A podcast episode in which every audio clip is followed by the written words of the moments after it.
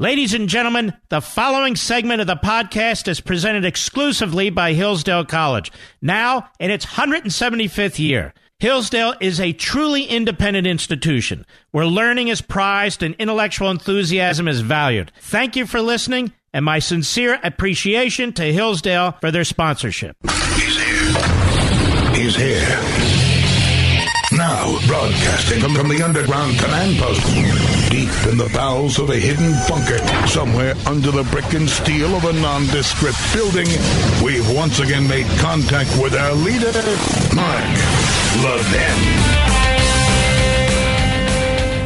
Hello, everybody. Mark Levin here. Our number 877-381-3811, 877-381-3811. It's always great to come home to America even if I'm visiting wonderful places. Wonderful, wonderful places like Israel.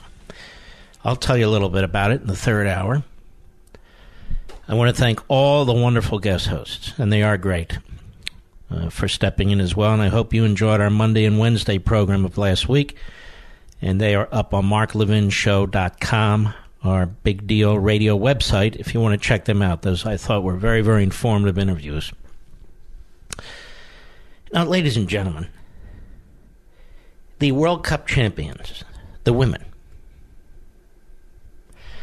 I don't give a damn if they won or not. Everybody's saying USA, USA, USA. They didn't represent me. Uh, I, I should clarify this. I'm sure several of them are quite patriotic, but two of the uh, the leading players I can't pronounce his Megan's last name, so I won't waste my time. Megan and Allie, I believe they are, were obnoxious punks. Particularly this Megan, who is a big fan of Kaepernick. She's a foul mouth. I don't appreciate that, with the F word. She has trashed our country. She's trashed the president. And I'm supposed to be rooting for her? I'm not rooting for her. I don't really give a damn in the big scheme of things. I like getting behind our teams when they're playing on the international, you know, forums and so forth. But this team embarrassed us. They embarrassed us. The team from Netherlands was more respectful of our flag and more respectful of our country than were Megan and Allie, who mean nothing to me. Nothing to me. And I don't care how much they get paid. They take their social justice BS into the stadiums, and we don't get paid as much as the guys, and we should get paid the same. It's a big article in Forbes about how they shouldn't get paid the same. Enormous amounts of money come into the uh, the men's soccer uh, league throughout the year not just in these uh, championships. And they get a smaller percentage of the bigger pie. These particular female players get a bigger percentage of a smaller pie. I'm supposed to sit here and sob. How much do they make? Do we know how much they make, Mr. Producer? I've been looking. I don't have any idea how much each one of these players makes or what they're going to earn from the championship. And I don't much give a damn. I really could care less. But we're all supposed to get into this now. We're all supposed to get all worked up about this now. They don't get paid the same. Every time I hear this, they don't get paid the same as the guys, or they don't get paid the same as this. I always wonder can I see the actual information? And Forbes laid it out. So, what do they earn? It's a bizarre world we live in here, ladies and gentlemen, with our media and the left and how they project their reality onto us, which has nothing to do with how we live our lives. We spend more time talking about illegal aliens and the rights of illegal aliens and the treatment of illegal aliens than we do about American citizens, of which there are many more, about their lives and how they're treated. We don't even talk about it. How to improve their lot in life, which economic system is better in that regard a debate I'm dying to have with Bernie Sanders, but of course, no. We spend more time talking about illegal alien children than we do about American citizen children. Because this is the agenda of the left. I don't give a damn about the Women's World Cup champions. They're the ones who make me turn my head and not give a damn. And so now we have to cry crocodile tears that they're not paid enough. Give a damn. I could care less. It's all about social justice and social activism and how America sucks. And now we're supposed to celebrate these women. I'm not going to celebrate them. They don't celebrate our country. I'm not going to celebrate them.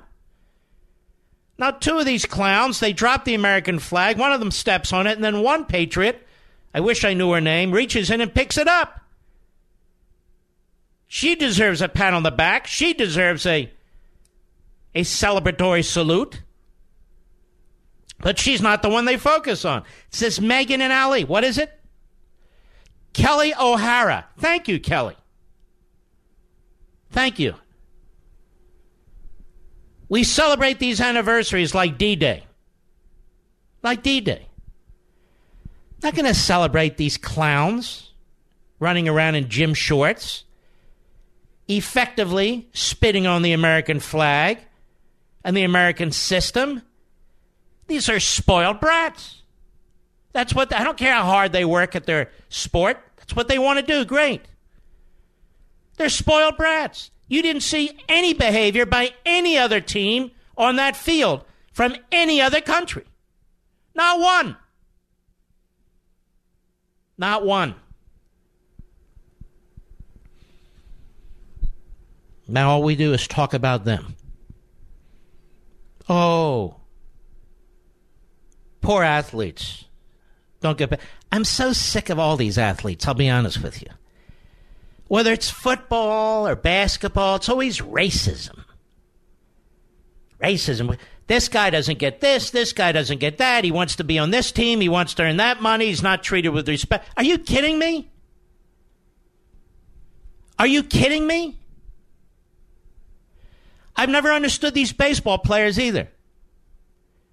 Are they members of a union or not? They they negotiate these independent contracts that are worth tens of millions of dollars for some of these players, hundreds of millions for some. And they're union members. You know, excuse me? Yeah. And I'm supposed to worry about them too. I don't care about them any more than I care about how much football players get paid. Well, it's an equal amount. They get 56%. Who cares? Who cares? soccer. The fact of the matter is, if you're like me, you don't follow women's soccer until it probably gets to the World Cup Championship uh, matches, right? Is that right, Mr. Producer? You're not going to follow soccer five months from now. You're not. It's just the way it is. I'm sorry. It's just the way it is. Male or female soccer. I'm not putting down soccer. I could care less. I'm just making a point. And so, all these people getting behind, uh, you know. Yes, these women have a point. Who cares? They have lawyers, they have agents, they have power, they have publicity. They've got everything it takes to demand whatever they want. Well, they were great on the field, Mark. You can't take that away. I'm not taking anything away. If you can open your big mouth and say stupid things about this country because you're an illiterate when it comes to history, you have no idea what you're talking about, then I get to respond. I don't have to sit there like a clapping seal and clap and balance a ball on my nose. So count me out. I'm sorry they won, and I could give a damn about their pay. I'll be right back. Mark Levin.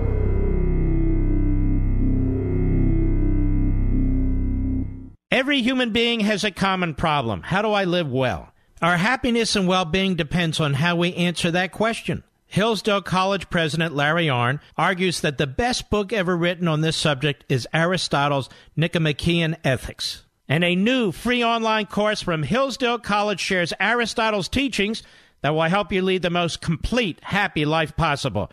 Register for this free course, Introduction to Aristotle's Ethics How to Lead a Good Life, featuring lessons from the greatest self help book ever written at levinforhillsdale.com. In just 10 on demand videos, each only 30 minutes long, you'll learn how to confront the chief obstacles to happiness and make the choices that build good character. Aristotle presents a guide for securing a virtuous life. And if you take this free course from Hillsdale and heed Aristotle's advice, your life will change for the better. You can learn how to lead a good life just as every Hillsdale College student does. It's yours for free at levinforhillsdale.com. That's L E V I N for Hillsdale.com.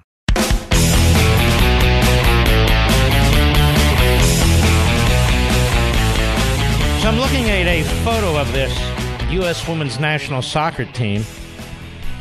And you know what strikes me, Mr. Producer? Looks like the Swedish team. Virtually every single player is white.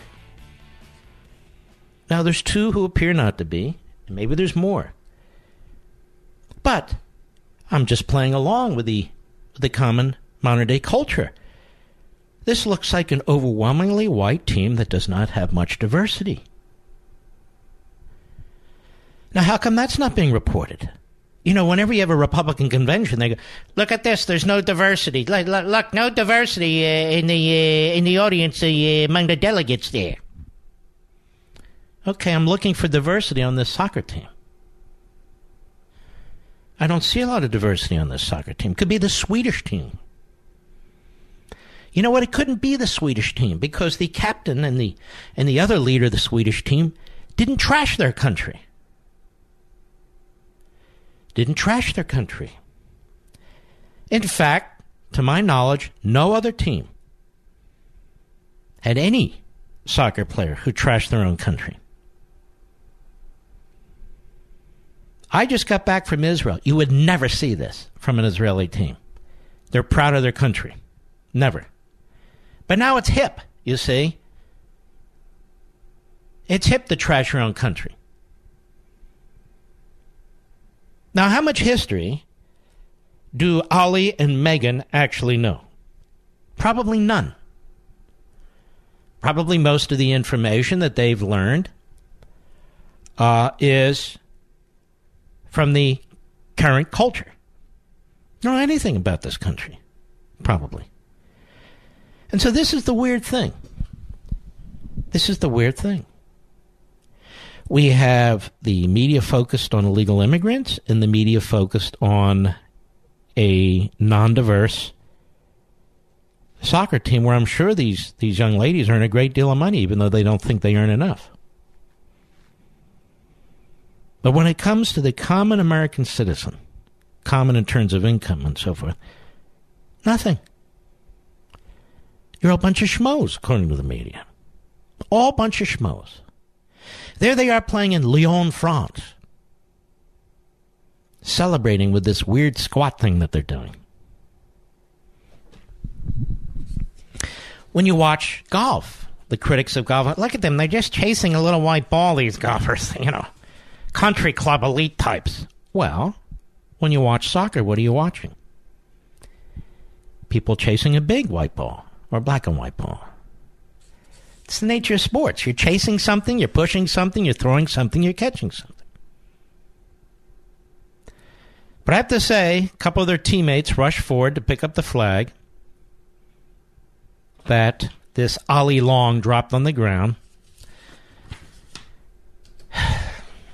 Look, we have men and women overseas right now, one hellhole after another, wearing American flag patches with the American flag on their equipment, with the American flag on their tanks, with the American flag on their on their jets, carrying an American flag into war. Then we have this. There's such a great disconnect between the men and women in uniform who defend this country in the military, the men and women in uniform who defend this country in law enforcement, in this crap right here. And this. We celebrate the wrong things. We allow them to take our culture and turn it upside down.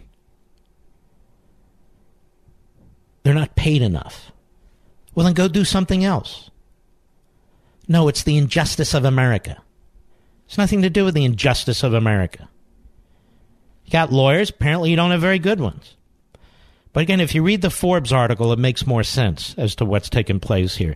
When you look at the season long income, the men have enormous increase in income, enormous amounts in income beyond what the women have. It just is the way it is. And I don't care. It doesn't affect me. It doesn't affect my country. What affects me is when you make an ass of yourself on an international stage and put down your country. While people who are your age, how old is this Megan? She's like 30, right, Mr. Producer? 32, something like that? There are men and women in uniform today who are serving in Afghanistan, in Syria, yes, Iraq, Kuwait, all over the world all over the world who are 30, 32 years old. They make nothing. They put their lives on the line. We don't know their names. And they carry the flag into combat. And they're proud of the flag. And they're patriots. Not Allie, not Megan. Maybe they're the ones. Maybe they should get paid the same as the women soccer players, which would probably increase their pay by 100 or 500 times. Who's worth more to you, ladies and gentlemen? I know who's worth more to me. I wouldn't be discussing this, but they rub our nose in it. And then to listen to these sportscasters and others report on this. This is quite a team, you know. They're outspoken, they're political. Who gives a crap? Who the hell is Megan and Allie to be lecturing us, to be putting down this country? Millions have died so they could play soccer and earn a fortune. These parents have raised brats. That's what they've done. That's what they've done. You can always look at a country and look at the imperfections because every country's imperfect. It just so happens ours is less imperfect. We live in a great country, a great country. So morons like this can do what they did after they won a championship. America has changed greatly since I was a young man, and not all for the better, that's for sure. I remember those Olympic athletes I believe they were getting a gold and a silver. I think it was track. And they did the Black Power move. You familiar with this, Mr. Producer? I, I believe their medals were removed. They were somehow punished. Today, they'd be heroes. In the media, in the culture, they'd be heroes. Think that's a turn for the better? I don't. I'm done talking about this. I don't care about this team. I don't care what they won. I don't care what they're paid. They don't care about the men and women who carry the flag. They don't care about our history. They don't care about this country's greatness. And they told the whole world, all right, I was listening. So were you. Screw it. I'll be right back. Since its founding in 1844, Hillsdale College has provided students with sound learning of the kind essential to preserving our civil and religious liberty. Now, I want to tell you about Imprimis, the free monthly speech digest of Hillsdale College. Imprimis is dedicated to educating citizens and promoting civil and religious liberty by covering important cultural, economic, political, and educational issues. First published in 1972, Imprimis is one of America's most widely read publications in support of liberty, with more subscribers, 3.9 million, than the Wall Street Journal and the New York Times. And recent Imprimis publications have addressed issues like free speech, the regulation of big tech, mental illness, and the American medical insurance system. And because America's founding principles are so important, Hillsdale offers Imprimis absolutely free of charge to anyone who requests it. That's right, you can subscribe to Imprimis for free. Here's what I want you to do. I want you to visit imprimis.hillsdale.edu for your free subscription. That's Imprimis, I-M-P-R-I-M-I-S dot Hillsdale dot edu. Welcome to Hillsdale. This is the nation's town hall meeting, and you can join in at 877 381 3811. Maria, Dayton, Ohio, Sirius Satellite. How are you? Yes, sir. Uh, Mr. Levin, how are you doing? I'm doing very well, thank you. A lot more I want to get into tonight, but you go right ahead. Sorry, I know you wanted to kind of get off this topic, but uh, back to the, the women's soccer, I just wanted to say I appreciate. Excuse, excuse me, excuse me.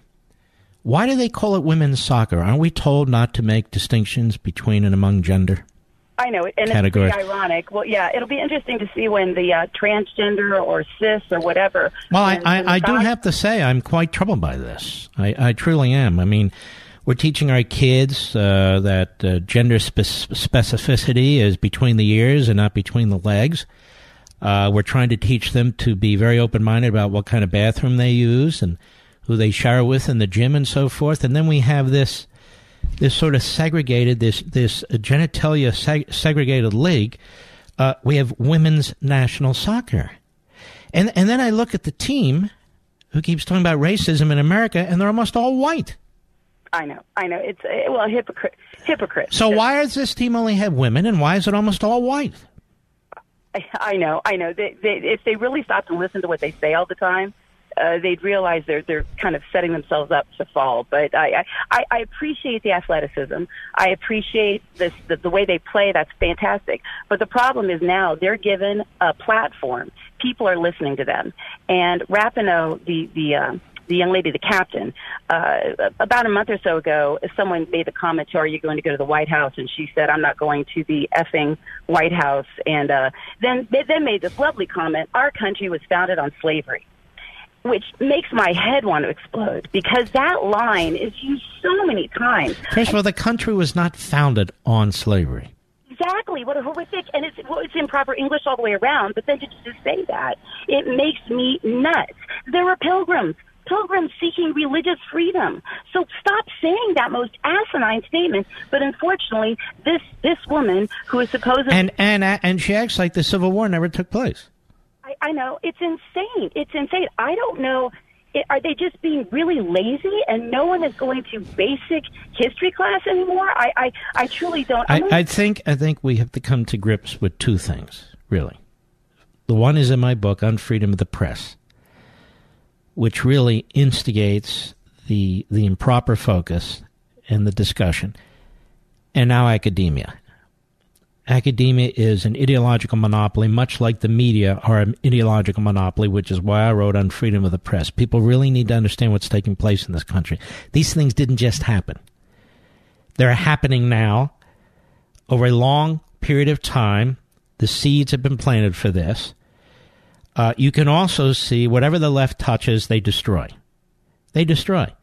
You may have your personal opinions and so forth, but you don't use an international platform to trash your country. You never served your country. You've never done anything for your country. You're, you live in luxury. You're a famous person, or at least quasi famous person. You, uh, you are where you are as a result of being on a team, the United States team. If you really think America is so horrible, why would you play for a team like this? I'm, I'm quite serious because they're narcissistic and egomaniacal. That's why. She's narcissistic and egomaniacal. and it's yes, I, I agree. I agree. Well, and I find it also. If you want to speak out against slavery, there are countries today that practice slavery. There's slavery on a number of continents. Speak out against it. Fight it as an American.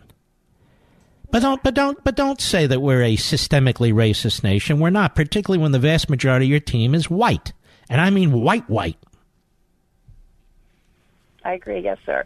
And it's but it, but but again, they have a platform now, And so young young girls who enjoy the game of soccer are with their minds as mush. That's that's why parenting is important. That's why I'm doing right now what I'm doing. Don't be afraid to stand up to this. Agree. I agree, and we we're doing it. we that's why my children went to uh, Catholic schools. That's why even within the public colleges that my daughter's attending, we have conversation. She's she's frustrated. She said uh, in a sociology class they have no qualms about calling refer- equating Jesus with Hitler. No problem whatsoever. But of course, there are many other religions that they would never make any kind of comment because you'll have a violent uh, response. Uh, or, or there's more respect for other religions, whatever those may be. All right, my friend, you make excellent points. Here's what she said. And I feel very fortunate to be in this country. I'd never be able to do this in a lot of other places. But also, that doesn't mean we can't get better, and it doesn't mean that we shouldn't always strive to be better. I don't disagree with a word of that. I think this country was founded on a lot of great ideals, but it was also founded on slavery. This country was never founded on slavery. And I think we just need to be really honest about that. Really honest about that? Is there somebody who's unaware of this? Is there somebody? I know more about the Civil War. I'll bet she doesn't even know anything about any of the battles of the Civil War or any of the men who fought these battles and why they fought these battles. I wonder how many of Abraham Lincoln's speeches she read both in the 1858 debates when he was running for the Senate, as well as when he, when he was president of the United States. She'd learn a hell of a lot. Need to be really honest about that and really open in talking about that so we can reconcile that and hopefully move forward and make this country better for everyone. I don't know what that means. Talk about what? Talk about what? And I have to tell you, I have no interest in talking to her because she shows no respect for the country. She can say this now. It's appalling. And these attacks on the President of the United States are disgusting. It comes straight out of the media. And these other people see it, and these other people hear it, and they regurgitate it. Again, I have a long section in the book that shows you how they talk about Trump. What has Trump done? He hasn't done anything to harm anybody. In fact, he's hired more minorities over the course of his business career than apparently the uh, United States women's national soccer team members, all but a few of whom are white, which I think is a crime now.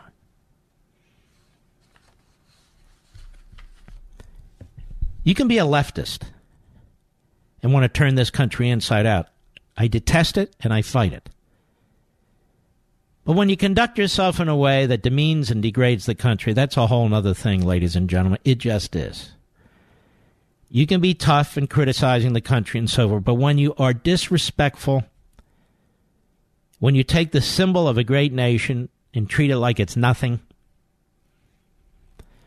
when you look at the imperfections, because all humans are imperfect, I dare say that Ollie and Megan are imperfect and try to exploit them to draw attention to yourself, that's contemptible. This country has done so many wonderful things for so many people. And trust me when I tell you, if we had systemic racism in this country today, we wouldn't have an illegal alien problem. Because most of the illegal aliens are coming from the third world. Most of the illegal aliens are coming from the third world, not Canada, not the not Sweden, not even Europe generally.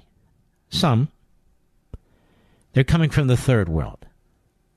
Most of whom are not Caucasian. Why would you try and rush into a country? Let, let, me, let me be blunt. Why would you leave a majority Hispanic country to come into a majority white country. Unless you felt your country was so terrible and there were no opportunities there, or worse, and that America was a land of opportunity. How come it's never phrased that way? Here's the bottom line the majority of the American people are the nicest people on the face of the earth. You. I don't care what color you are. The vast majority of the American people are tolerant, are beneficent, are open minded about race, about gender, whatever. We are a great people. We are a wonderful people. There's exceptions, there's evil everywhere. But 320 million people from all kinds of backgrounds, all corners of the earth, doesn't get any better than this. The tranquility that we have. But we have a political party that cannot survive when there's tranquility and harmony and unity. And I'll be perfectly honest with you again. It's Barack Obama who blew the lid off of all this. It's Barack Obama who introduced division and race baiting and all the rest of it back into this country. And I might add, anti Semitism. That's right, I said it. Who introduced it back into the country? A man of the left. Now everybody tries to outdo Barack Obama in the Democrat Party. It's a scary thing. All right, I'll be right back. Mark Levin.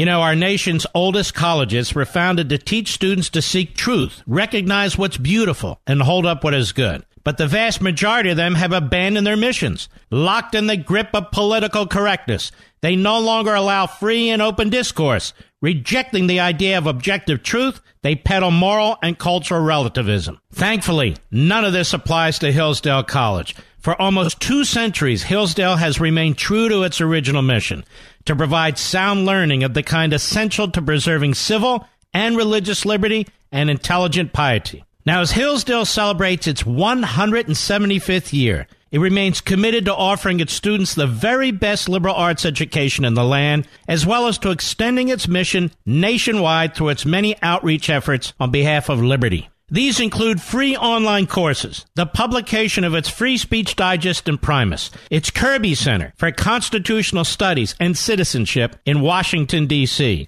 and its Barney Charter School Initiative, which is helping to establish classical K 12 charter schools nationwide. Pursuing truth and defending liberty since 1844, this is Hillsdale College. And let me add, I think so much of Hillsdale College. I donated an original copy of a compilation of the Federalist Papers, which sit today as I speak at the Kirby Center. Hillsdale College, America's college.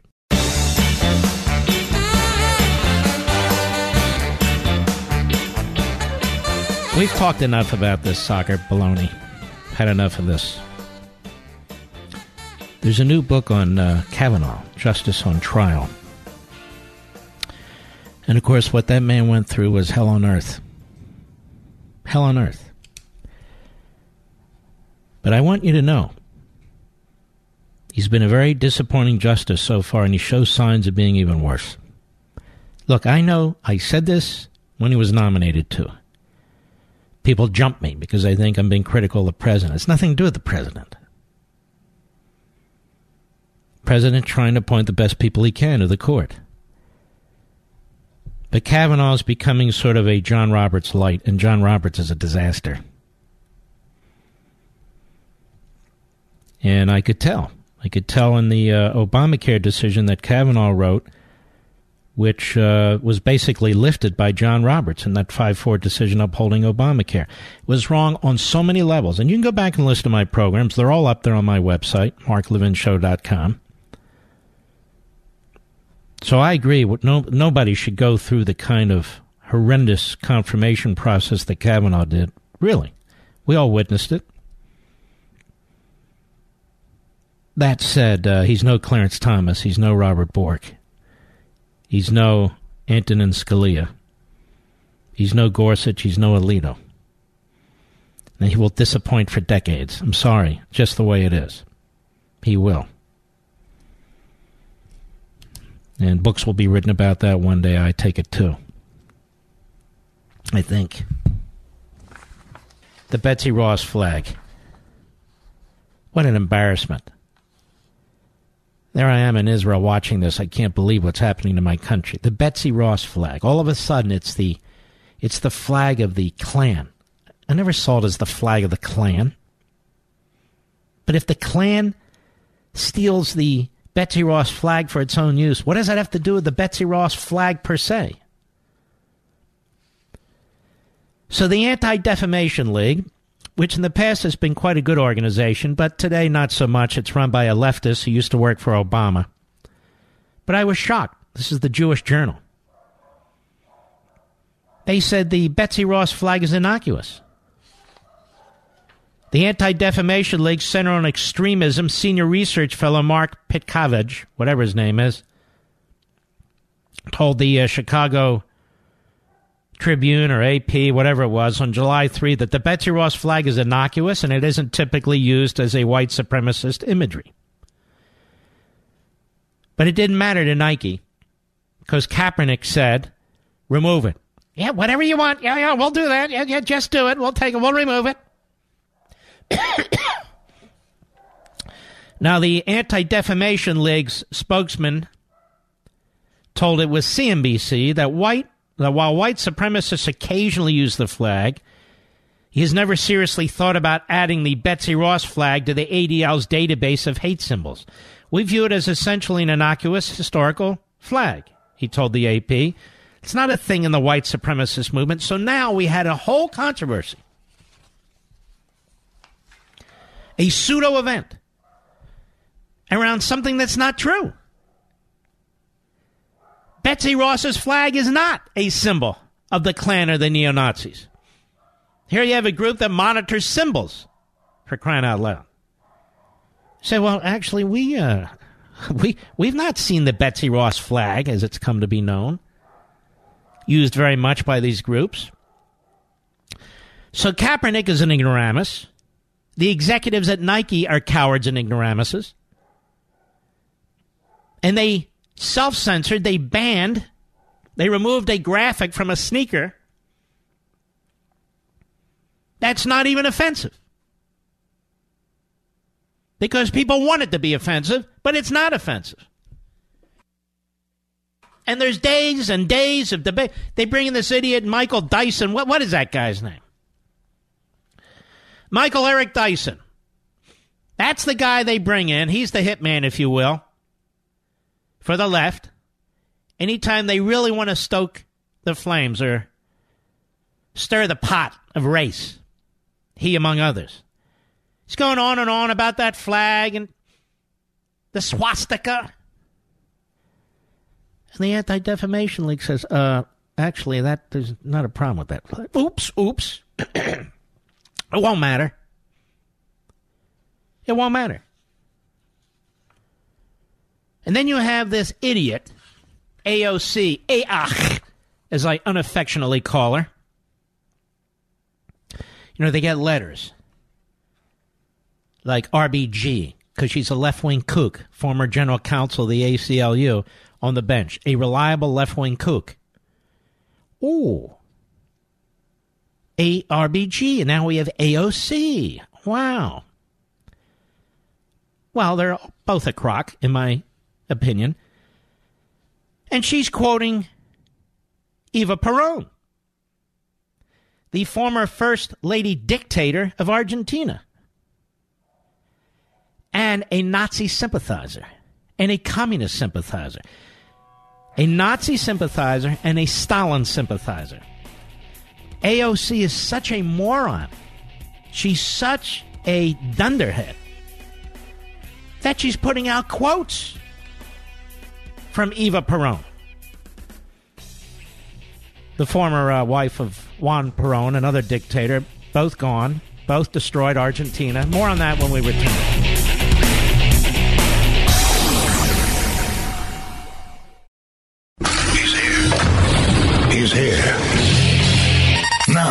Broadcasting from, the underground command post, deep in the bowels of a hidden bunker, somewhere under the brick and steel of a nondescript building, we've once again made contact with our leader, Mark Levin. Hello, everybody. Mark Levin here. Our number 877 381 3811. 877 381 3811. Well, let's see if I can find this. I don't think I can in time. I've decided I don't want to talk about this. Ayach and Tlaib and these other haters. And they are haters. This Tlaib, uh, in particular, her parents came to the United States from the Middle East. They're Palestinians. And it's amazing to me. They came here voluntarily, they came here by choice and their daughter hates this place. Hates it. Well, then why did they come here? I, am being perfectly honest with you. Why do you come to a place that's so awful? And I, and I'm just concerned that we have more and more individuals coming into the country who are being taught by the left, by the media, by academia to hate this place. It's easy to attack because you're free to attack, right? Let's talk about a few other things here that are. Well, before we do that, this is on my mind, so bear with me, okay? There are. Well, let me just tell you. So I'm overseas, as you know, I'm in Israel. The Unfreedom of the Press, my book, was number one on the New York Times list for five weeks in a row. So after a while, you know, new books come out and you can't keep up the amount of sales each week, but it's been remarkable. And then when I'm in Israel, it hits number four. So it goes number one, number one, number one, number one, number one, number four. And I looked at the sales numbers. I said to my wife, that's not correct. I'll bet we were number two. I'll bet we were number two. So today I asked the publisher, let me see the sales numbers. And we were number two. We beat Michelle Obama. And we beat uh, David McCullough, the historian. So we were number two, but they gave us number four. Now, I don't expect us to always be number one at this point. It's almost impossible. I mean, for a month and a week, five weeks, that's pretty incredible. But this is what I mean when I talk about the New York Times to you. It's not new. If my book's not way out front, they're going to give it to the, the also rans. And that's exactly what they did. But as you know, I've been extremely critical of Wikipedia. It's basically a couple of people who sit in their basement eating uh, Hershey Kisses uh, in four day old underwear and who don't shower. And many of you have read Unfreedom of the Press. You see the five stars on uh, Amazon. I want to read you the entry in Wikipedia, just so you, you hear this. We've had some excellent book reviews and we have some very negative book reviews by the usual sources, you know, NPR, The Guardian, and so forth. So, guess what's in Wikipedia? If you didn't know Mark Levin, and you read much of what's in Wikipedia, you wouldn't know me. It is a sleazy smear operation.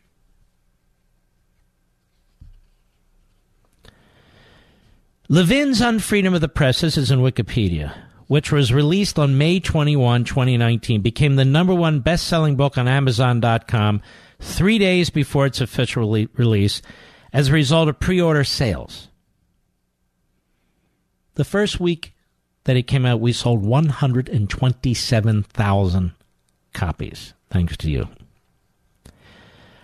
Unfreedom of the Press also became a New York Times number one bestseller on June 6, 2019, in the combined print and ebook nonfiction and hardcover nonfiction categories. Here you go. Lloyd Green was critical of the book in The Guardian writing that the book is not exactly fan fiction, but it can get ahead of itself when discussing the special counsel's conclusions, ending up sounding like the fake news the author and Trump both purport to abhor. This is Wikipedia. Annalisa Quinn, remember her?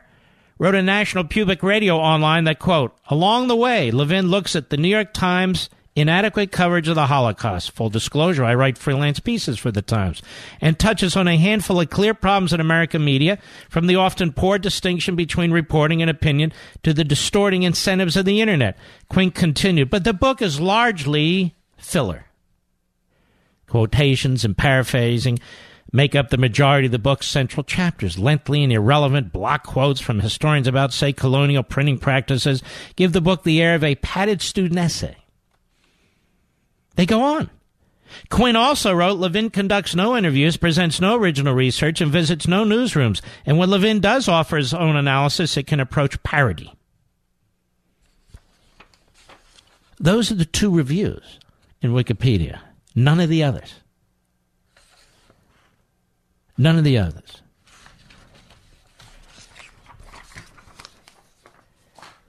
Do not use Wikipedia as a research site and do not allow your children to use it because this is what it is. It's a load of you know what. The reason we talk about the original printers is because that's where it starts. The world didn't start today with a women's soccer team or with Kaepernick or with uh, Brian Stelter. I heard Brian Stelter just signed a book deal. Just signed a book deal where he's going to write about Trump and Fox. Now, ladies and gentlemen, you know how many books Jim Acosta has sold in five weeks? Books, hardcover books. You know how many, Mr. Producer? Slightly over 11,000. That's it. That's it. I predict Brian Stelter will sell less than Jim Acosta. Slightly over 11,000 total hardcover books up to right now. You know what that is? That's a complete flop. I just checked the numbers. I sold almost 14,000 last week in one week. It's not to brag, it's to explain how perverse things are. The media in this country are not popular.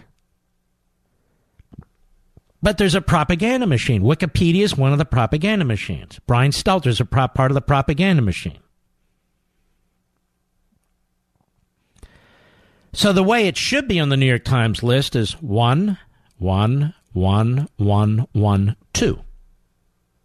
But it's not. And that's okay. Because I drove them nuts for five weeks, didn't Actually, you did. You drove them nuts for five weeks, thanks to you. And it's a very, very important book on freedom of the press. And I'm going to write another book on academia soon.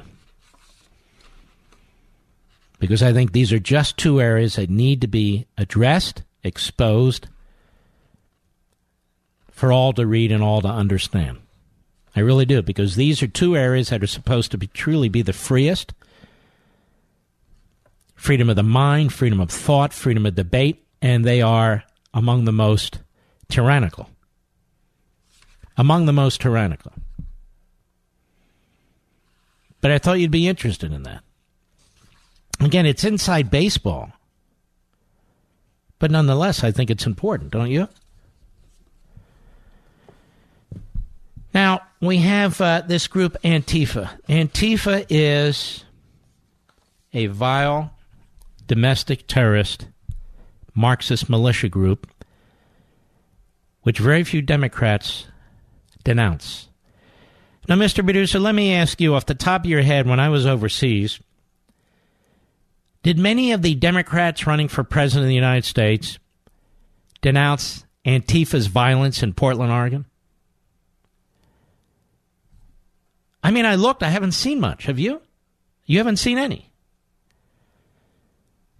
Have many of the so called hosts, anchors, journalists at major Democrat Party news outlets and newsrooms condemned Antifa? I mean, not just in passing, but in any kind of a sustained way?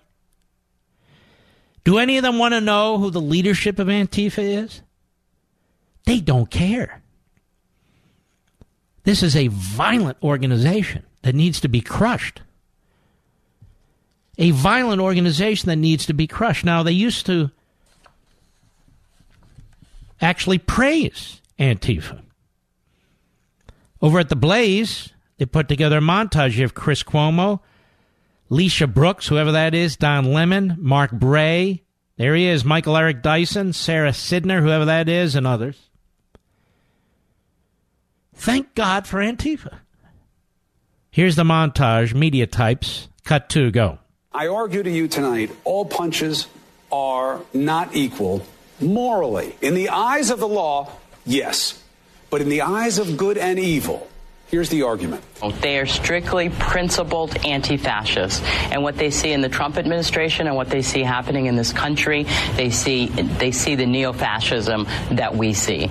And they've taken a principled stand to stand against white supremacists and white nationalists wherever they may show up. It says it right in the name Antifa, anti fascism, which is what they were there um, fighting. Listen, there's, you know, no organization is perfect. There was some violence. I think that a lot of people recognize that when pushed, self defense is a legitimate response to white supremacist and neo Nazi violence. The problem is to equate the violence in reaction against bigotry with the bigotry itself is to misunderstand the fact that when you go to cancer treatment, the radiation is tough treatment, but it is meant to remove the cancer.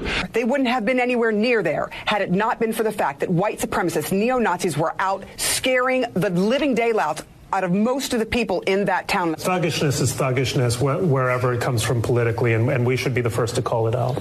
I disagree. They've attacked cops, journalists, businesses, not just about neo Nazis and Klansmen. If you wear a MAGA hat or a MAGA shirt, they'll try and beat your brains in and the media has essentially defended them or made excuses for them. Don't tell me we have a free press. We don't have a free press. We want a free press. We support a free press. We have an unfree press. A Democrat Party propaganda machine. I kept hearing, and when I came back, I was reading the president's popularity rating is the highest since he's been in office. I believe it's 47%. And they said, but the negative is over 50. And I thought to myself, well, I'm amazed the negative's not 80 or 90%. Even the daily left wing demagoguery and propaganda against this president on everything and anything. It's amazing that he has 47% popularity under the circumstances. I'll be right back. Mark Levin.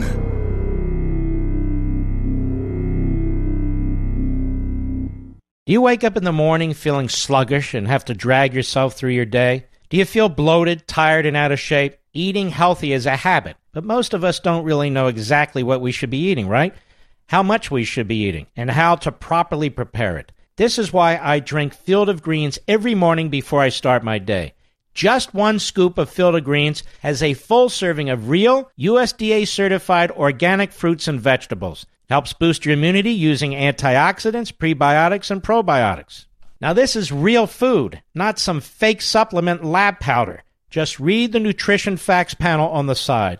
Go to brickhouselevin.com and get 15% off your first order with the offer code LEVIN. Now, you know you're not going to start cooking fresh fruits and vegetables, so let's not pretend. Just get one full cup of fruits and one full cup of vegetables every day with Field of Greens. Go to brickhouselevin.com, brickhouse, L-E-V-I-N.com, offer code LEVIN.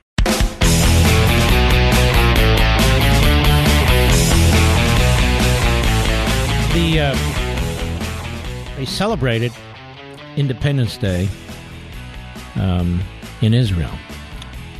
We have a very, very patriotic, absolutely terrific ambassador in Israel by the name of David Friedman.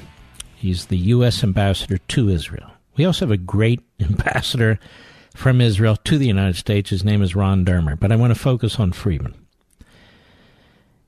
And he wanted to have a big Independence Day celebration in Jerusalem for the United States. And they had it at a convention center there, and it was mobbed. I mean, was standing room only. I'd say there were three to 4,000 of us. And it was incredibly enjoyable. Incredibly enjoyable. And very patriotic. People were waving the American flag. None of this, you know, uh, soccer nonsense. And Ambassador Friedman gave a great speech. Others spoke very well too. And then the Prime Minister of Israel speaks, and you know, he spent a good deal of time in America. Uh, he and I went to the same high school. He went to MIT. His father was a professor for a period of time in the United States. His hero brother, Yoni, was also in the United States. You may recall he was the commander in the Entebbe raid, and he was killed by a sniper's bullet at the very end, the last one to get on the plane. Um, and, you know, I'm spellbound. I'm listening to all these speeches, and I'm listening to the Prime Minister. Listen very carefully. Up your volume. Then the Prime Minister of Israel said this. Go ahead. Thomas Jefferson said he was young, you know, and very impetuous. When he wrote the Declaration of Independence, he said the inalienable rights of life, liberty, and living, no, uh, and the pursuit of property. There you go. I go, what? It was not only hilarious, I was honored. You know, he was the second guest on the show. And that was the show that had the highest ratings uh, when the Prime Minister was on the program. but who would have thought he would have remembered that? But whenever he sees me, he goes, Life, Liberty, and Levin. He's a very nice guy, as is our president. As is our president. So I thought you'd get a kick out of that. At least I did. All right. Let's keep going. Joel, Manhattan, New York, the great WABC. Go. Great Mark Levine. Levine, but go right ahead. Thank you. Now, I was so disgusted, especially in view of the fact that Jill Ellis, the coach, she being a gay herself, you know. All right, thanks for your call. Well, let's get into this gay stuff. Come on. That has nothing to do with anything. Nothing to do with anything. I assume, Mr. Call Screener, he didn't bring that up to you. He didn't, of course. People come in here, they want to take their little shots, and then they run off. Uh, no, that's not going to fly. There are many gays in this country who are super patriots. Let me just tell you that. And that's fine by me. I wasn't talking about sexual preference. My criticism has nothing to do with that. So don't try and turn it into that. This isn't your dinner table where you can spew out whatever you want to. We're going to have a serious discussion about these things. We have a soccer team that is almost all white, where the captain is going on about racism. We have a soccer team that's whining that they don't get the same amount of money as the men's soccer team when Forbes has a big piece out there explaining why. Because they generate enormous amount of income on the men's side, much more than on the women's side. And I don't give a damn anyway. I don't care what they earn. I don't care why they earn what they earn. They don't matter to me. It's a soccer team. And if you show my country disrespect and the people who fight under that flag disrespect, regardless of how you walk it back, then I just don't give a damn. I really don't. It doesn't matter to me. There's a lot bigger issues in this country. And I don't want to discuss this anymore. Period. We're going to move on. I'll be right back.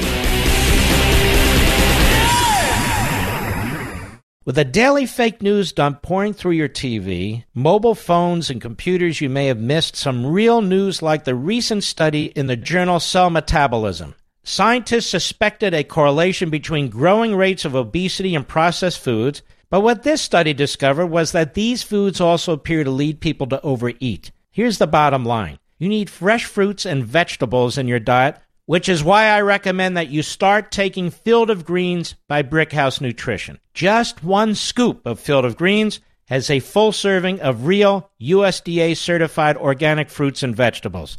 It helps boost your immunity using antioxidants, prebiotics, and probiotics. This is real food, not some fake supplement lab powder. Just read the nutrition facts panel on the side. Go to brickhouselevin.com. That's brickhouse, L E V I N.com, and you'll get 15% off your first order with the offer code LEVIN. You know you're not going to start cooking fresh fruits and vegetables, so let's not pretend. Just get one full cup of fruits and one full cup of vegetables every day with Field of Greens. Go to brickhouselevin.com, brickhouselevin.com, offer code LEVIN.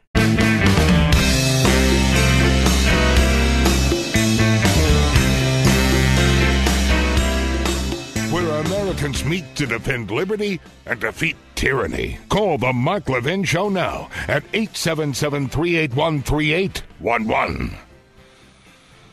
All right. Do you wish that double chin would just disappear? Newsflash, ladies and gentlemen, people look at your jawline. It simply tells your age. Here's Robin from Lubbock, Texas. I put Genucel jawline cream on my neck two or three days ago. This is the best my neck has looked in 20 years. People told me my face looks young, and I'm blown away. You know, folks, using MDL technology in Chamonix's proprietary base, Genucel's brand new jawline treatment specifically targets the delicate skin around the neck and jaw for tight, healthy, younger looking skin. See results right now before your eyes, or 100% of your money back, no questions asked. Hello! 100% of your money back, no questions asked. Call now, and the classic Genucel for bags and puffiness is free with your order. And to start seeing results in 12 hours or less, Genucel Immediate Effects is also yours free. No double chin, no turkey neck, no sagging jawline because no one needs to know your age. 800 Skin 604, 800 Skin 604, or Genucel.com. Get your two free gifts and free express shipping. Just call 800 Skin 604 or go to Genucel.com. That's Genucel.com, 800 Skin 604. Well, ladies and gentlemen, as you're well aware, Iran is a terror state. Iran is threatening the whole world now with uh, a a move towards the nuclearization of its arsenal. Was always moving in that direction anyway, which was the problem with the deal. It just gave you a couple extra years. The Brits intercepted one of their oil tankers. The Iranians are selling 10% of the oil they were selling before the president put in place those sanctions.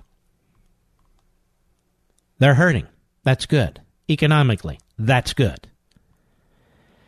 Now, are those in this country, including some in media, some in think tanks, some in the Republican Party and elsewhere, excuse me, who are repeating the Iranian propaganda? There's no big deal. The Iranians get nukes and ICBMs. No big deal. Well, I don't know about you folks, but that Islamo Nazi regime in Tehran is a big deal. If they get those weapons, it changes everything. And it endangers our children and grandchildren and generations yet born. It is a big deal. You know, this generation has to stand up. Excuse me. Not just the men and women in uniform who have stood up, but we, the civilians, we have to stand up too. And so the other day I read in the Washington Examiner about this new foreign policy think tank. And I looked at the two billionaires who were involved in funding it or launching it. New Koch, Soros, foreign policy think tank headed by Iran deal advocates. Did you hear this one, Mr. Producer? By Jerry Dunleavy at the Washington Examiner. I want you folks to listen to this. DC's newest foreign policy think tank, funded by libertarian Charles Koch and left wing George Soros, was co founded by a nonprofit leader who is integral to the passage of the controversial Iran nuclear deal. Trita Parsi and the group's other four co founders, Andrew Bacevich, Stephen Wertheim, Eli Clifton, and Suzanne DiMaggio, are all pro Iran deal advocates, as well as harsh critics of U.S. foreign policy and of Israel. Parsi, the founder of the National Iranian American Council and an adjunct professor at Georgetown University, was a prominent and instrumental go between for the governments of Iran and the U.S. during the nuclear deal negotiations. The U.S. entered the controversial nuclear deal with the Iranian regime under the Obama administration in 2015. President Trump withdrew from the deal in 2018. By the way, all you left wing so called journalists who loves dictators? It seemed to me Obama does. Paid one of $150 billion. Proponents of the deal pointed to the limitations that it put on Iranian uranium enrichment in exchange for the lifting of sanctions. Opponents of the agreement said that it gave billions to the Iranian regime without addressing problems such as Iran's support for international terrorism. Not only that, it didn't stop the Iranians, it just delayed them for a couple of years. That's it. Who enters a deal like that? Now, Parsi, part of this Koch Soros think tank, wrote in 2017 that he was consulted by the U.S. government during the Iran deal negotiations while in close communication with the Iranian regime. The new Quincy Institute for Responsible Statecraft, funded with $500,000 each from Koch and Soros, says it's named for President John Quincy Adams, who said that America goes not abroad in search of monsters to destroy. Wow. Who can disagree with that? The new think tank was announced earlier this week in an op ed which said the new group is one of the most remarkable partnerships in modern political history. Why? A code pink libertarian linked with a left wing kook Soros? I hope some of these senators who go to this seminar, like Mike Lee and this guy Ben Sasse and others, I hope they're paying attention because they're throwing in with the likes of these guys. And I consider Mike a friend, but they really need to start to uh, distance themselves, in my view. Soros has helped bankroll pro Iran deal lobbying efforts, donating tens of thousands of. And here's the thing this think tank, this entire deal was a fraud. They lied to we the people. Remember that section of my book I read to you before about the Iranian deal and this guy, Ben Rhodes? They lied, and they had people in the media who were more than happy to lie for them. Specially chosen surrogates in the media. And they mocked it, and they laughed, and the New York Times wrote it up that it was a great thing. It was all propaganda. They talked about moderates in the Iranian regime. There were no moderates in the Iranian regime. They made it up. They made up the whole thing. Excuse me, I caught a bit of a cough on this forever flight back to the United States. I'll give you an example. Let me see here. Let's do it this way. The selling of the Obama administration's Iran nuclear deal from Unfreedom of the Press. On May 5, 2016, long profile piece in the New York Times Sunday magazine. Obama's Deputy National Security, Ben Rhodes, bragged about his ability and success in deceiving the American people with a complicit press. The article, you can look it up yourself, was entitled The Aspiring Novelist Who Became Obama's Foreign Policy Guru How Ben Rhodes Rewrote the Rules of Diplomacy for the Digital Age. And it says Rhodes' innovative campaign to sell the Iran deal is likely to be a model for how future administrations explain foreign policy to Congress and the public. In other words, lie through your teeth. The way in which most Americans have heard the story the Iran deal presented that the Obama administration began seriously engaging with Iranian officials in 2013 in order to take advantage of a new political reality in Iran, which came about because of the elections that brought so called moderates to power in that country, was manufactured for the purpose of selling the deal. The way the New York Times reporter wrote, he said it was largely manufactured for the purpose of selling the deal. Lies. And they still hold on to this deal.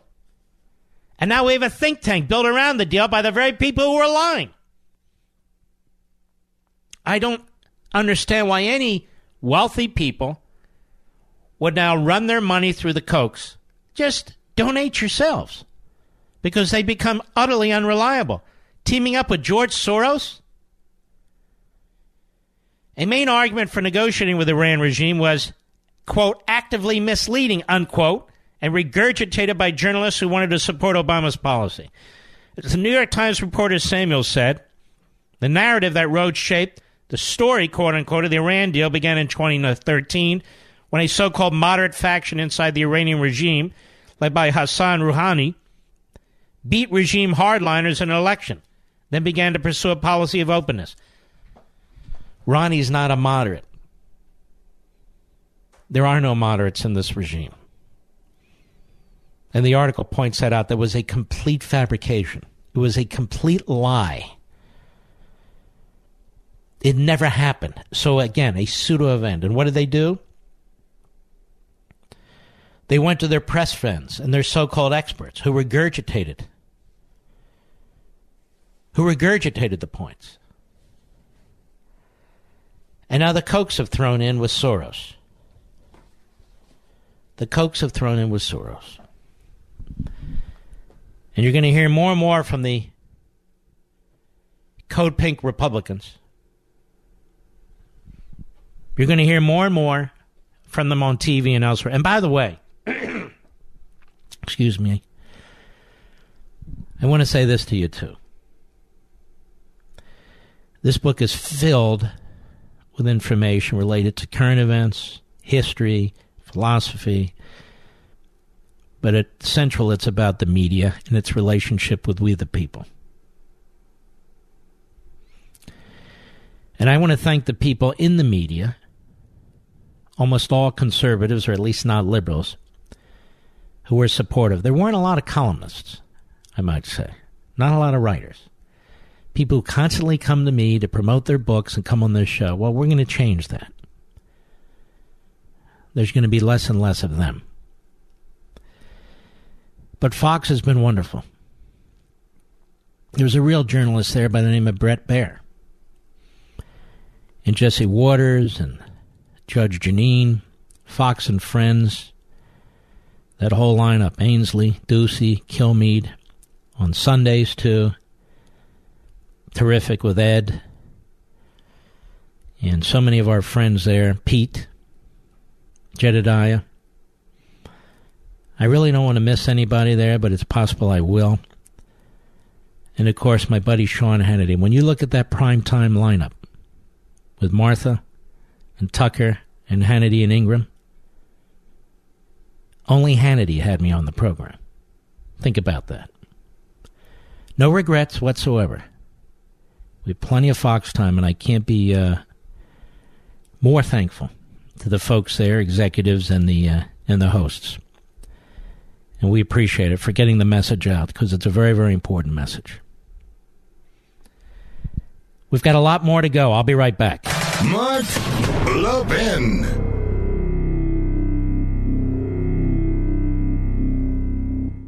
If you have a moment, I want you all to go to brickhouselevin.com. Just go there and click on the Buy Now button so you can read the reviews. Over 1,200 five star reviews, I might add, but this one caught my attention from Steve in Denver. I'm upset with Mark because he's got me hooked on Field of Greens. What a great product. Thank you, Brickhouse, for your amazing product and great customer service. I'm a monthly subscriber and I won't live without it. And you're welcome, Steve, and subscribing is smart. You save money that way. Field of Greens is made with real USDA organic fruits and vegetables and helps boost your immunity using antioxidants, prebiotics, and probiotics. Plus, they offer a 100% satisfaction guarantee or your money back. Go to brickhouselevin.com or call 833 ring BHN. Get 15% off your first order with promo code Levin. That's brickhouse L E V I N dot com or call 833 ring BHN promo code Levin.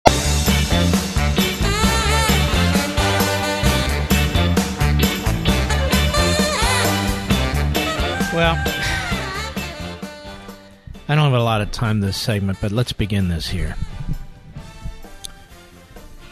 So called NBC News.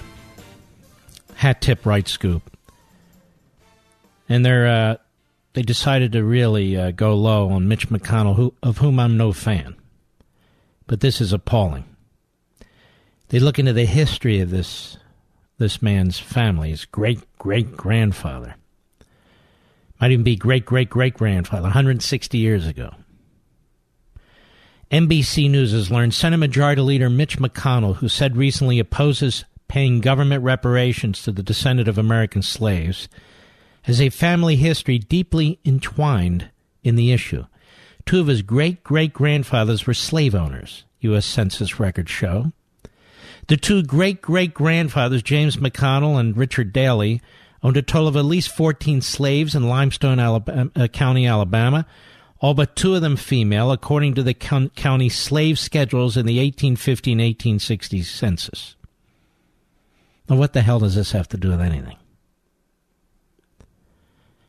What does this have to do with anything? He's responsible for what his great great grandfathers did? I don't even know if he knew the names of his great great grandfathers. I don't. So they want to push reparations. And now McConnell's great great grandfathers were slave owners. And so I guess he should change his position. That you and I and every other American, well, not every other American, but a lot of Americans, should be paying reparations.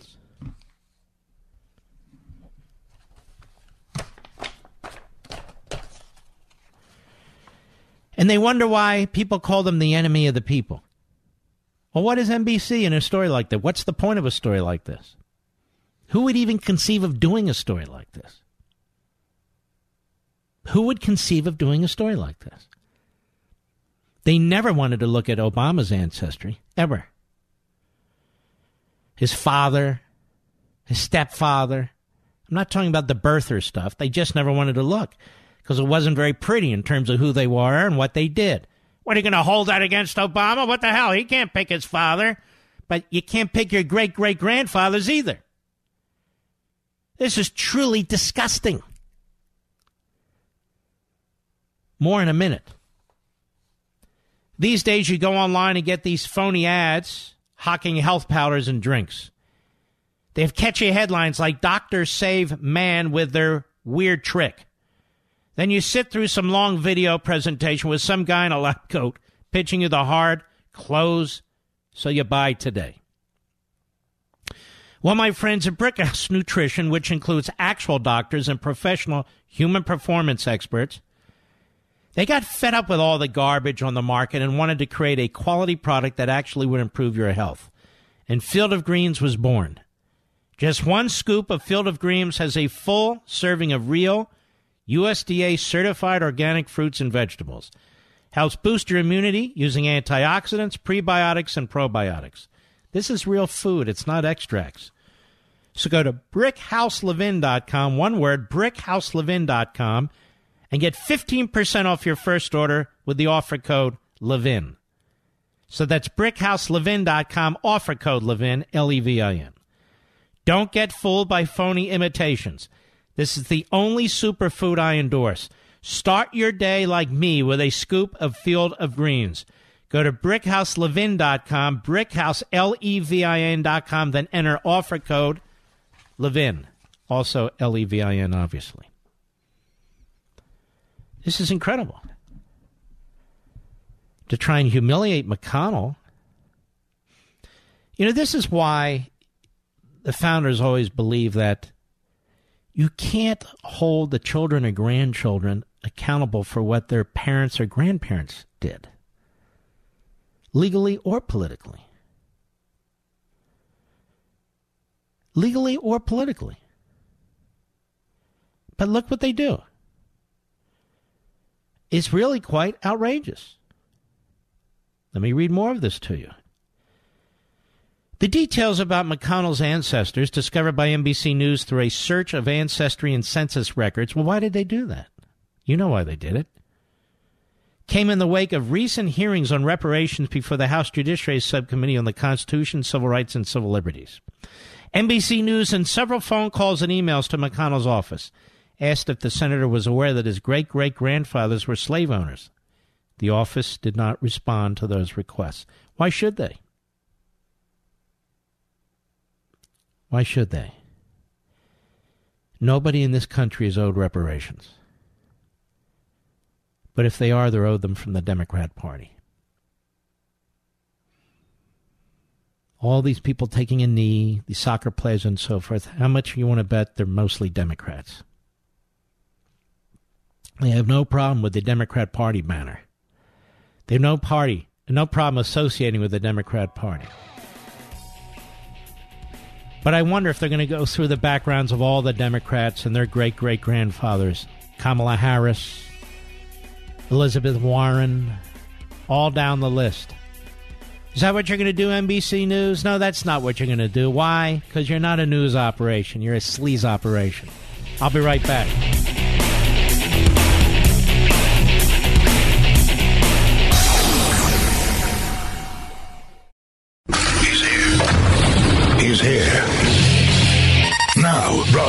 Broadcasting from, the underground command post, deep in the bowels of a hidden bunker, somewhere under the brick and steel of a nondescript building, we've once again made contact with our leader, Mark Levin. Hello, everybody. Mark Levin here. Our number 877-381-3811, 877-381-3811. Lots to get to in one hour. Rashida Tlaib. She's the daughter of Palestinians who immigrated to the United States from the Middle East. They came here voluntarily. They weren't forced here. They left their homeland, I guess you would call it, to come to the United States. And they raised a daughter, Rashida Tlaib, who's also Palestinian. But she hates this country, and she's an anti Semite. There used to be requirements when people come into this country. Sorry, but it's true. They had to show allegiance to America. You had to show allegiance to American principles. I don't believe Rashida Tlaib does. Just giving you my opinion. I don't believe Omar does. And what's interesting about this, it's appalling, but what also is interesting about this, the Democrat Party is destroying itself. So Tlaib and Omar et al. are now turning on the Democrat Party leadership, which is white, long in the tooth, and by the way, very liberal. Well, they're moderates. There's nothing moderate about Nancy Pelosi. These people are nut jobs. Tlaib, Omar, and so forth. They're real haters. They're anti Semites. They're anti American. And the recent immigrants, her recent family into this country. Our immigration policies used to strengthen the country. Now they are undermining the country. And you heard me right. It's nothing to do with white, brown, black. That's their propaganda. Has to do with what's in your heart and soul and between your ears. And so the more people who come into this country who are of this mindset, the worse off the country is. And may I add the Democrat Party. I don't really care about the Democrat Party, but that's what's going on. So they're turning on Nancy Pelosi. They're turning on her. Here's Rashida Tlaib. Now she's on ABC's this week. Why? She's a backbencher from the Detroit area.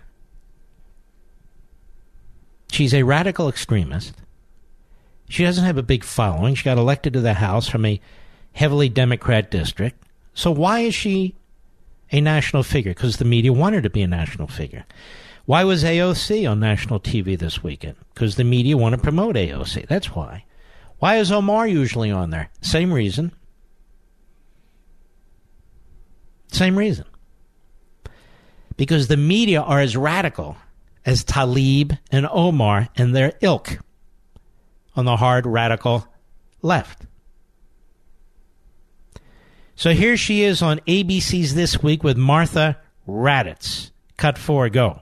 I want to bring up that, that aid package again. In a column in the New York Times this morning, the Speaker of the House, Nancy Pelosi, said that you and the three other progressives made yourself irrelevant to the process by voting against the bill. All these people have their public whatever and their Twitter world, she said, but they didn't have any following. They're four people, and that's how many votes they got.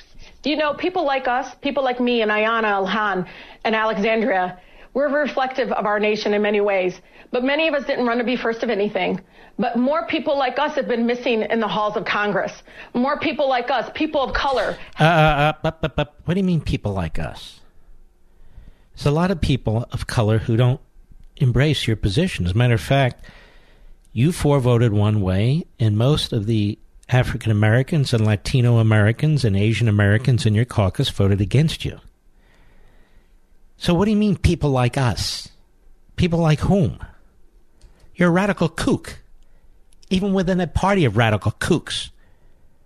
Go ahead in the chamber because most of us, and Ayanna Presley says it more beautifully, people that are closest to the pain need to be at the table making these decisions. Guess what? We know what it feels like to be. No, no, no, no. Let me let me tell you something, genius. Six months ago, you were part of the crowd that was going on and on about a manufactured crisis south of the border, how the president was a racist, how these were caravans, not an invasion. Don't you remember, genius? You and the other geniuses in your party. You and the other geniuses in the media. You and your ilk on the radical left created this situation. Intentionally created this situation because you wanted it all to fall on Trump's shoulders. Well, Trump has big shoulders and he's been trying to deal with it. No help uh, from the from the likes of you on the radical left. Go ahead. We know what it feels like to be brown and black in this country. And I'll tell you right Excuse now. Excuse me? Excuse me? We're talking about illegal aliens. Illegal aliens who are coming into this country by the tens of thousands, the hundreds of thousands, in what is becoming a human nightmare for them and for this country. What do you mean we don't know what it's like to be brown or black? What does that have to do with anything? Go ahead. Stand by and sit idly by and allow Brown. But and- you did sit idly by, you idiot. You played your games for months. You played your games for months. And the other kooks in the Democrat Party. We can secure the border. We can have a humane, manageable way for people to immigrate into the United States. We can change our asylum laws so this doesn't happen. Your party six months ago opposed creating more detention beds. Your hero, Barack Milhous Benito Obama, who's not even radical enough for her, he deported over 3 million illegal aliens, well beyond the pace of this current president. They want open borders. They don't want deportation. They don't want additional detention beds. They don't want additional administrative law judges. They want to get rid of ICE. They want to undermine the Border Patrol. You tell me, ladies and gentlemen, what does Rashida Tlaib stand for? The destruction of America. Go ahead. Dark skinned children to be ripped away from their parents. To dark skinned children to be ripped away from their parents, she says. Let me ask this nut job a question. How do you know they're their parents? 30% of the cases, it's not their parents. Will somebody ever ask Rashida Tlaib to slow down, shut up with her filibuster, and answer some questions? What exactly would she do on the border? How exactly will she determine who these adults and children are if one belongs to the other? How exactly would she care for these people? What exactly would she do on the border? Go ahead. What would you Look, say I- directly I to Nancy Pelosi? honor the fact that we are. See, this reporter is a moron. Forget about what would you say to Nancy Pelosi. How about some hard, serious, tough policy questions for Tlaib. But no. Hey, what would you do with Nancy Pelosi? What would you say to Nancy Pelosi? What, what would you say directly to her? Who cares? Let's go to cut six. Go. Alexandria Ocasio Cortez, your colleague who was at the border with you, compared the facilities to a concentration camp. Do you agree with that comparison? Absolutely. I mean, there's a number of experts that say this is because it's traumatic. I mean, I don't know how to explain to people what we saw when we're explaining to people. All right, that's enough. That's enough. It's enough from the anti Semite, anti America Rashida Tlaib. Concentration camps. Six months ago, they said this was a manufactured crisis. Now we have concentration camps. These are sick people who will do great destruction to America. You Republicans in these swing districts who voted to give the House to the Democrats, this is what you voted for. Now they're in the majority. President can only do so much on the border, and he's challenged every step of the way by these front groups who take him to court and these Obama judges who undermine his ability to function. Tlaib, Omar, AOC, all the rest of the crackpots in the Democrat Party, of which there are many, they created this situation while telling you it was manufactured by the president. They have created this inhumanity. Then they attack the system like good little Saul Alinskyites. They attack the system. They attack the men and women in the Border Patrol, many of whom, by the way, Tlaib, are brown and black skinned. Many of whom are Latinos. Many who are trying to do the right thing, trying to do their jobs. But she's not alone. Here's this Chris Coons from Delaware, built up as this really moderate kind of Democrat. You know, he's the goofy looking one. Well, there's a lot of them, but he in particular. Listen to what he has to say. Cut seven, go. Uh, well, my concern here is that uh, we've got an administration that has intentionally used cruelty to children as a tool of immigration. Now, policy. now imagine just hearing this every Sunday, on and on. That's Face the Nation. Tlaib was on ABC's This Week. AOC was on with a fake tap out on CNN. The same hate, lies, propaganda day in and day out about this president, his administration, the Border Patrol, ICE, this country. It goes on and on and on. That's not a free press. That is a press that is undermining the nation with lies. With lies. It's incredible.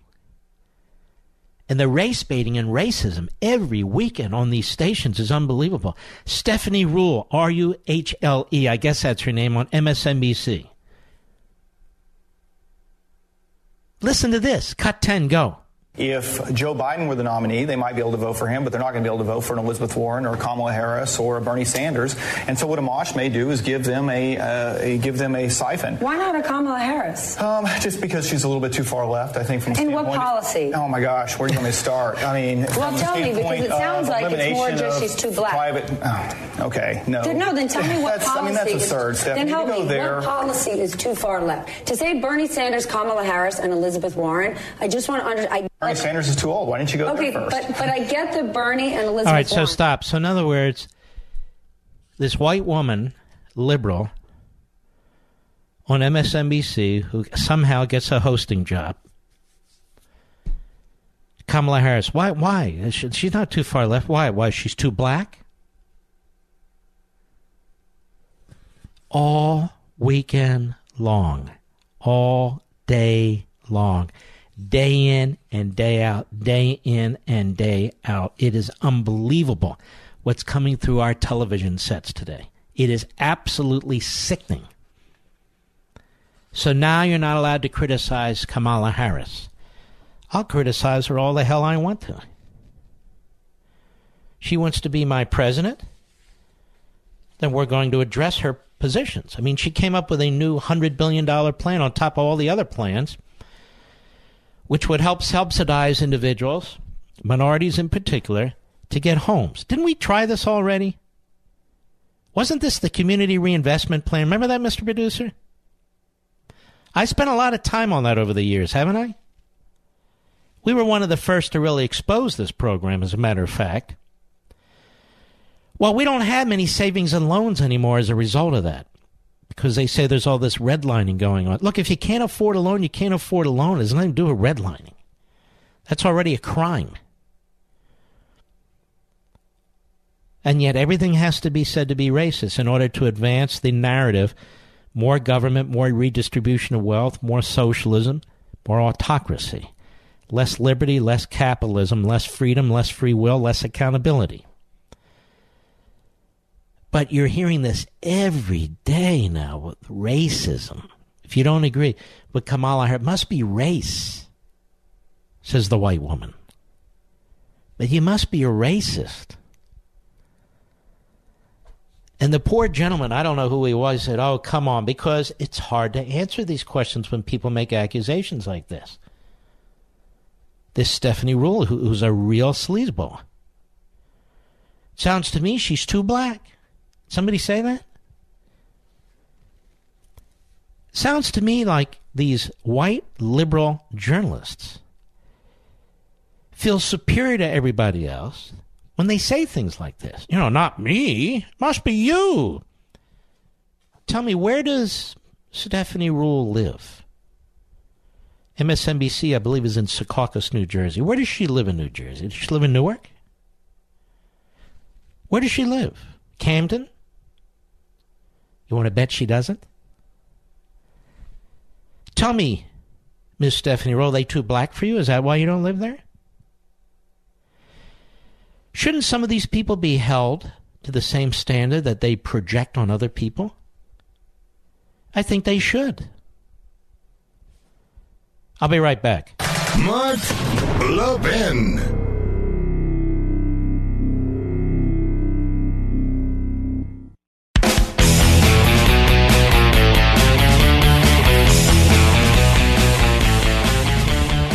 Step away for a little while, like I did, um, when you step away, you can see things a little bit more clearly sometimes. You know, you're not in the middle of it. And you step back and you look at this and you listen to this. It's insanity. Democrat Party, academia, and the press have dragged us into this. Dragged us into this. And you can see how depressing it is, how it drags everything down, how it it, it leaks into all aspects of our culture. It's a terrible thing. And uh, you really don't see this in a lot of. Well, let me put it to this way. When I was in Israel, they love their country, they fight for their country. Maybe it's because they're on the front lines said I would discuss this trip a little bit with you, so let me do that. One of the towns we went to, which was really quite fascinating, was a town called Hebron. You can look it up. And I'm going to run out of time. I only have a minute, but I'll discuss it further after the bottom of the. Most tourists don't go there. You know why? It's very dangerous. Do you know why it's very dangerous?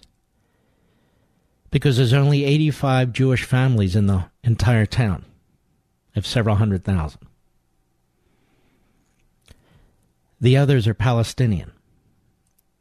The Palestinian Authority is said to control it, but it's really Hamas behind the scenes. So if you're a Jew and you're living there, you can imagine the situation. But I want to tell you about this town and why we decided to visit it. And why it'll never be discussed by Jake Tapper on CNN or never be discussed by Rachel Maddow or, or anybody else. The level of ignorance by the media and others in this country is really beyond belief. Stick with me, I'll be right back.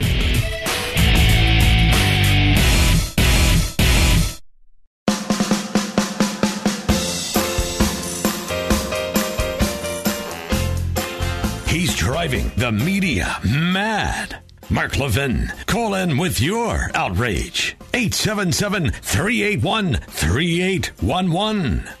Our nation's oldest colleges were founded to teach students to seek truth, recognize what is beautiful, and hold up what is good. But the vast majority of them have abandoned their missions. Locked in the grip of political correctness, they no longer allow free and open discourse. Rejecting the idea of objective truth, they peddle moral and cultural relativism. Thankfully, none of this applies to the great Hillsdale College.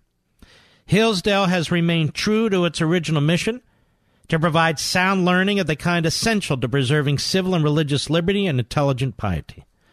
As Hillsdale celebrates its 175th year, it remains committed to offering its students the very best liberal arts education in the land, as well as to extending its mission nationwide through its many outreach efforts on behalf of liberty. These include free online courses, the publication of its Free Speech Digest Imprimis its Kirby Center for Constitutional Studies and Citizenship in Washington, D.C., and its Barney Charter School Initiative, which is helping to establish classical K through 12 charter schools nationwide. Pursuing truth and defending liberty since 1844, this is Hillsdale College. Now, as we discussed on one of the programs from Israel, Hebron, I believe it was with uh, Dore Gold. Who's buried in Hebron? Abraham. Abraham. Isaac. And Jacob. And Sarah. Among others. But the Palestinians lay claim to it. 3% of the area of the city is resident to Jews. 3%. 85 Jewish families. That's it. Heavily guarded by the Israeli IDF. And we went. We wanted to see where Abraham, Isaac, and Jacob and Sarah are buried. And so we did. And we went with Colonel Richard Kemp. Colonel Richard Kemp was the commander of all British forces in Afghanistan for a period of time during the breakout of the war there. He's pro American, pro Israel, and widely attacked in Britain for his viewpoints, which are not based on any kind of bias, based on what he's observed over the years. Hebron. Sound familiar? H E B R O N. Hebron, like Hebrew? The Palestinians claim that Judea and Samaria belong to them too. Sound familiar? Judea and Samaria. The media and the propagandists for the Palestinians call it the West Bank. In 1948, the Jordanians took this territory and called it their West Bank. It's clearly not on Israel's West Bank, it's on the east side of eastern side of Israel. And so the historic name for thousands and thousands of years, Judea and Samaria, are not even mentioned in American newsrooms. It's the West Bank, which the Jordanians controlled for exactly 19 years. That's it. And yet the Palestinians claim that it belongs to them. All of it. In fact, the Palestinians claim that the word Palestinian belongs to them. Another lie. The Arabs were never called Palestinians. Arafat decided to use the name to confuse people, or at least to help the American press to spread its propaganda, which is exactly what's happened. Oh, Palestinians. No, they're Arabs. They're not Palestinians. the town of Bethlehem, where Jesus, excuse me, where Jesus was born, used to be Christian. Significant majority was Christian. The Christians were terrorized, they were threatened, they were pushed out. It became a very dangerous place for Christians. Now, Bethlehem, the vast majority of it is Arab, Palestinian. I'm using the word Palestinian so as not to create confusion. Palestinian. So that's Hebron, that's Bethlehem, the claims to Judea and Samaria. And now there's Jerusalem, the Temple Mount, which is the holiest place in Jerusalem. The Temple Mount is the highest point of the first temple that was built by King Solomon, the son of King David. The first temple was destroyed by the Babylonians.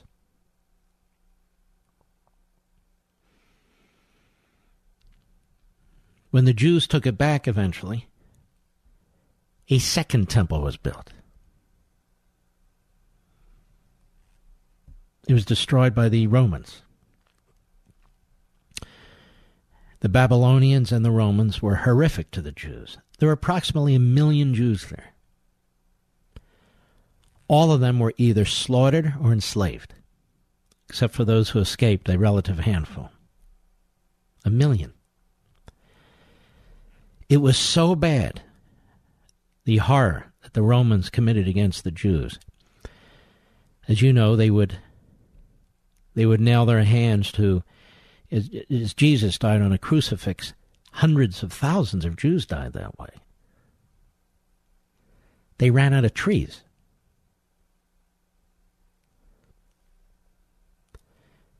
And so we visited an area called the City of David. The City of David, King David. It's adjacent to the city of Jerusalem, but it actually predates the city of Jerusalem.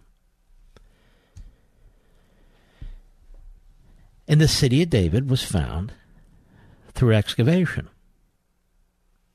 archaeological excavation, professional excavation. And this exp- excavation's been going on for some time, this archaeological dig. And the leadership of the so called Palestinians says it's all a ruse, it's all a lie. There is no evidence of the Jews in Jerusalem. Now, Jerusalem is mentioned how many times in the Quran, Mr. Producer? Zero. Not once. You would think if it had been the capital of the Muslims, they would at least mention it once in the Quran. Now, of the religions, the three big religions at the time, anyway, believing in one God. First came the Jews, then came the Christians. First came the Jews, a thousand or so years later, the Christians, and then 600 years or so after the Christians, the Muslims. After the destruction of the Second Temple, and you had a Muslim crusade, if you will, they built a huge mosque on the Temple Mount, the high point of the First Temple, then the Second Temple. And it is now claimed that that's their third holiest site. Mecca, Medina, and the Temple Mount, where the mosque is. And where they claim there was never a Jewish presence.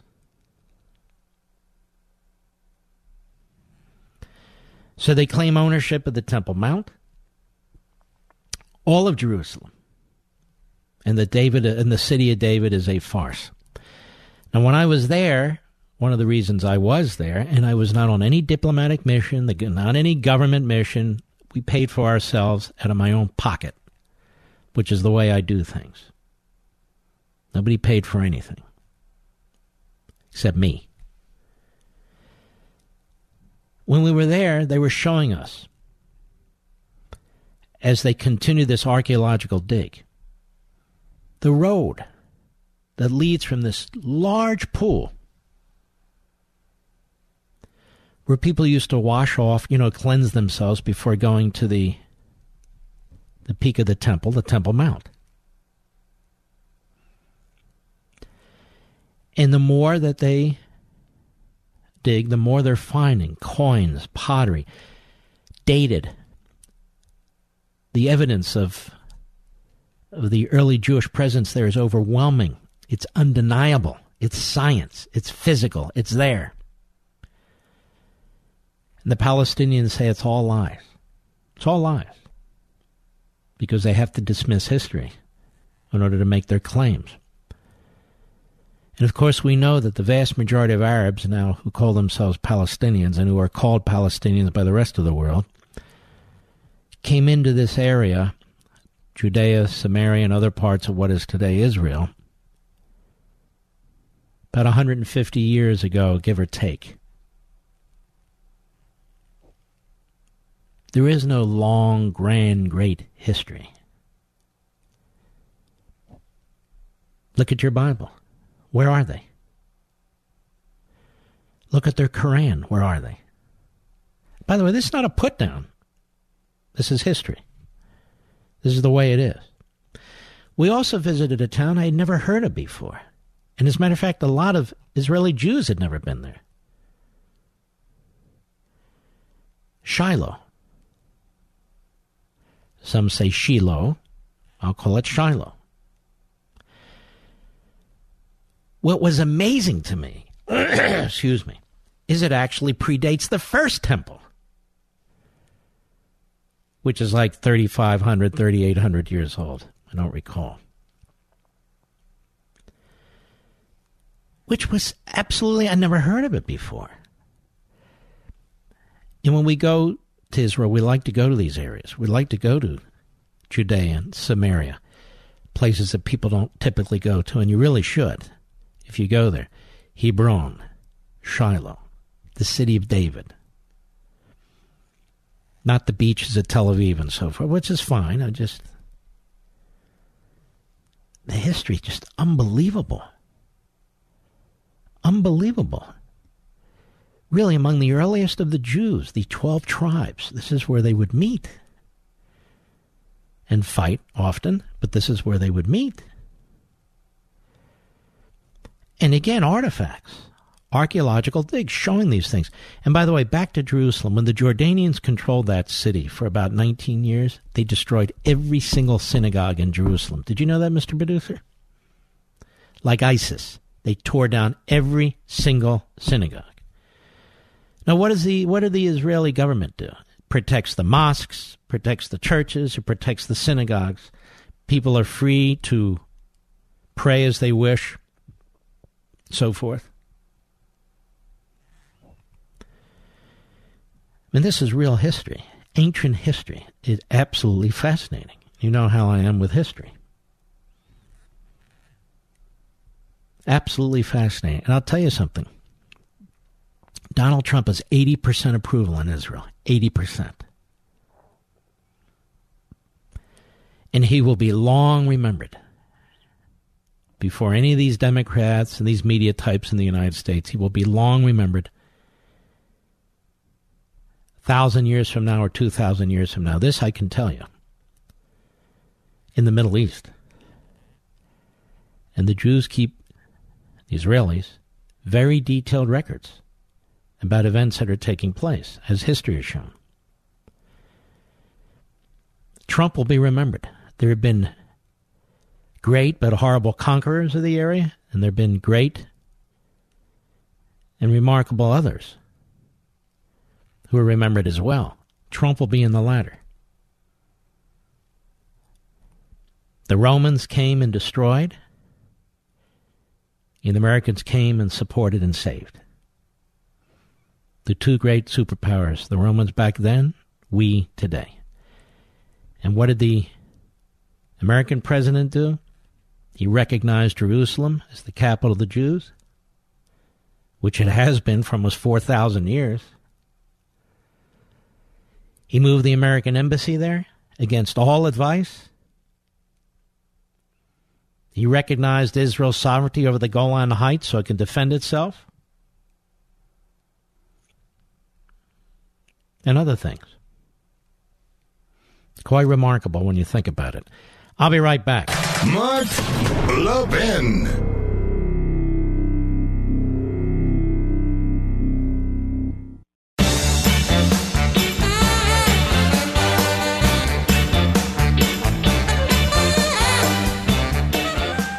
Attorney General Barr says he has a new way to get the citizenship question on the census. This this guy Bill Barr has been outstanding.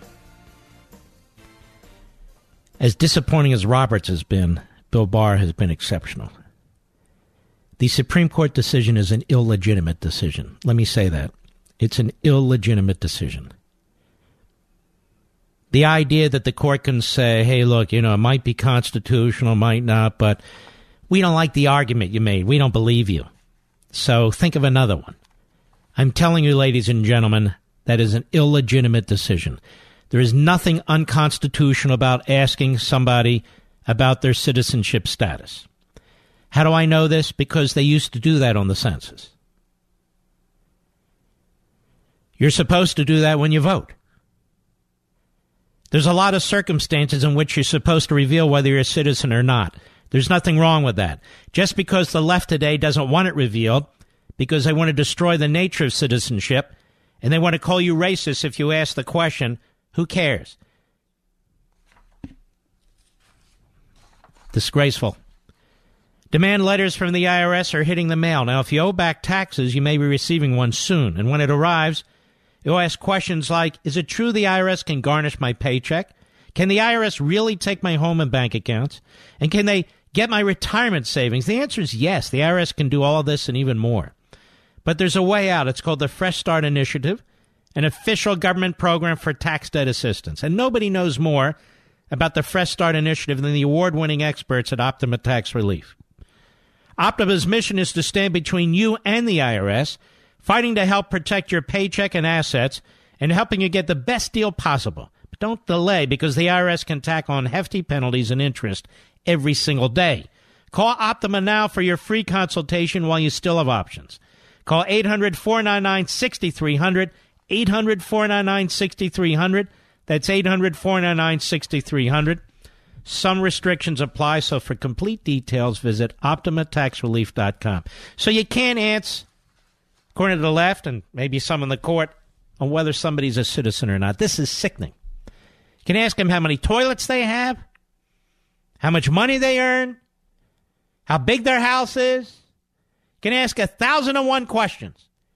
But you can't ask somebody if they're a citizen. Why? Why can't you? Well, then you must be a racist. No, you're the racist. It's a perfectly legitimate question. We salute our armed forces, police officers, firefighters, and law enforcement and emergency personnel all over the country. Thank you, folks. You haven't gotten your copy of Unfreedom of the Press. I haven't been around here. I've been out of country. Go to Amazon.com and grab one. From the Westwood One Podcast Network.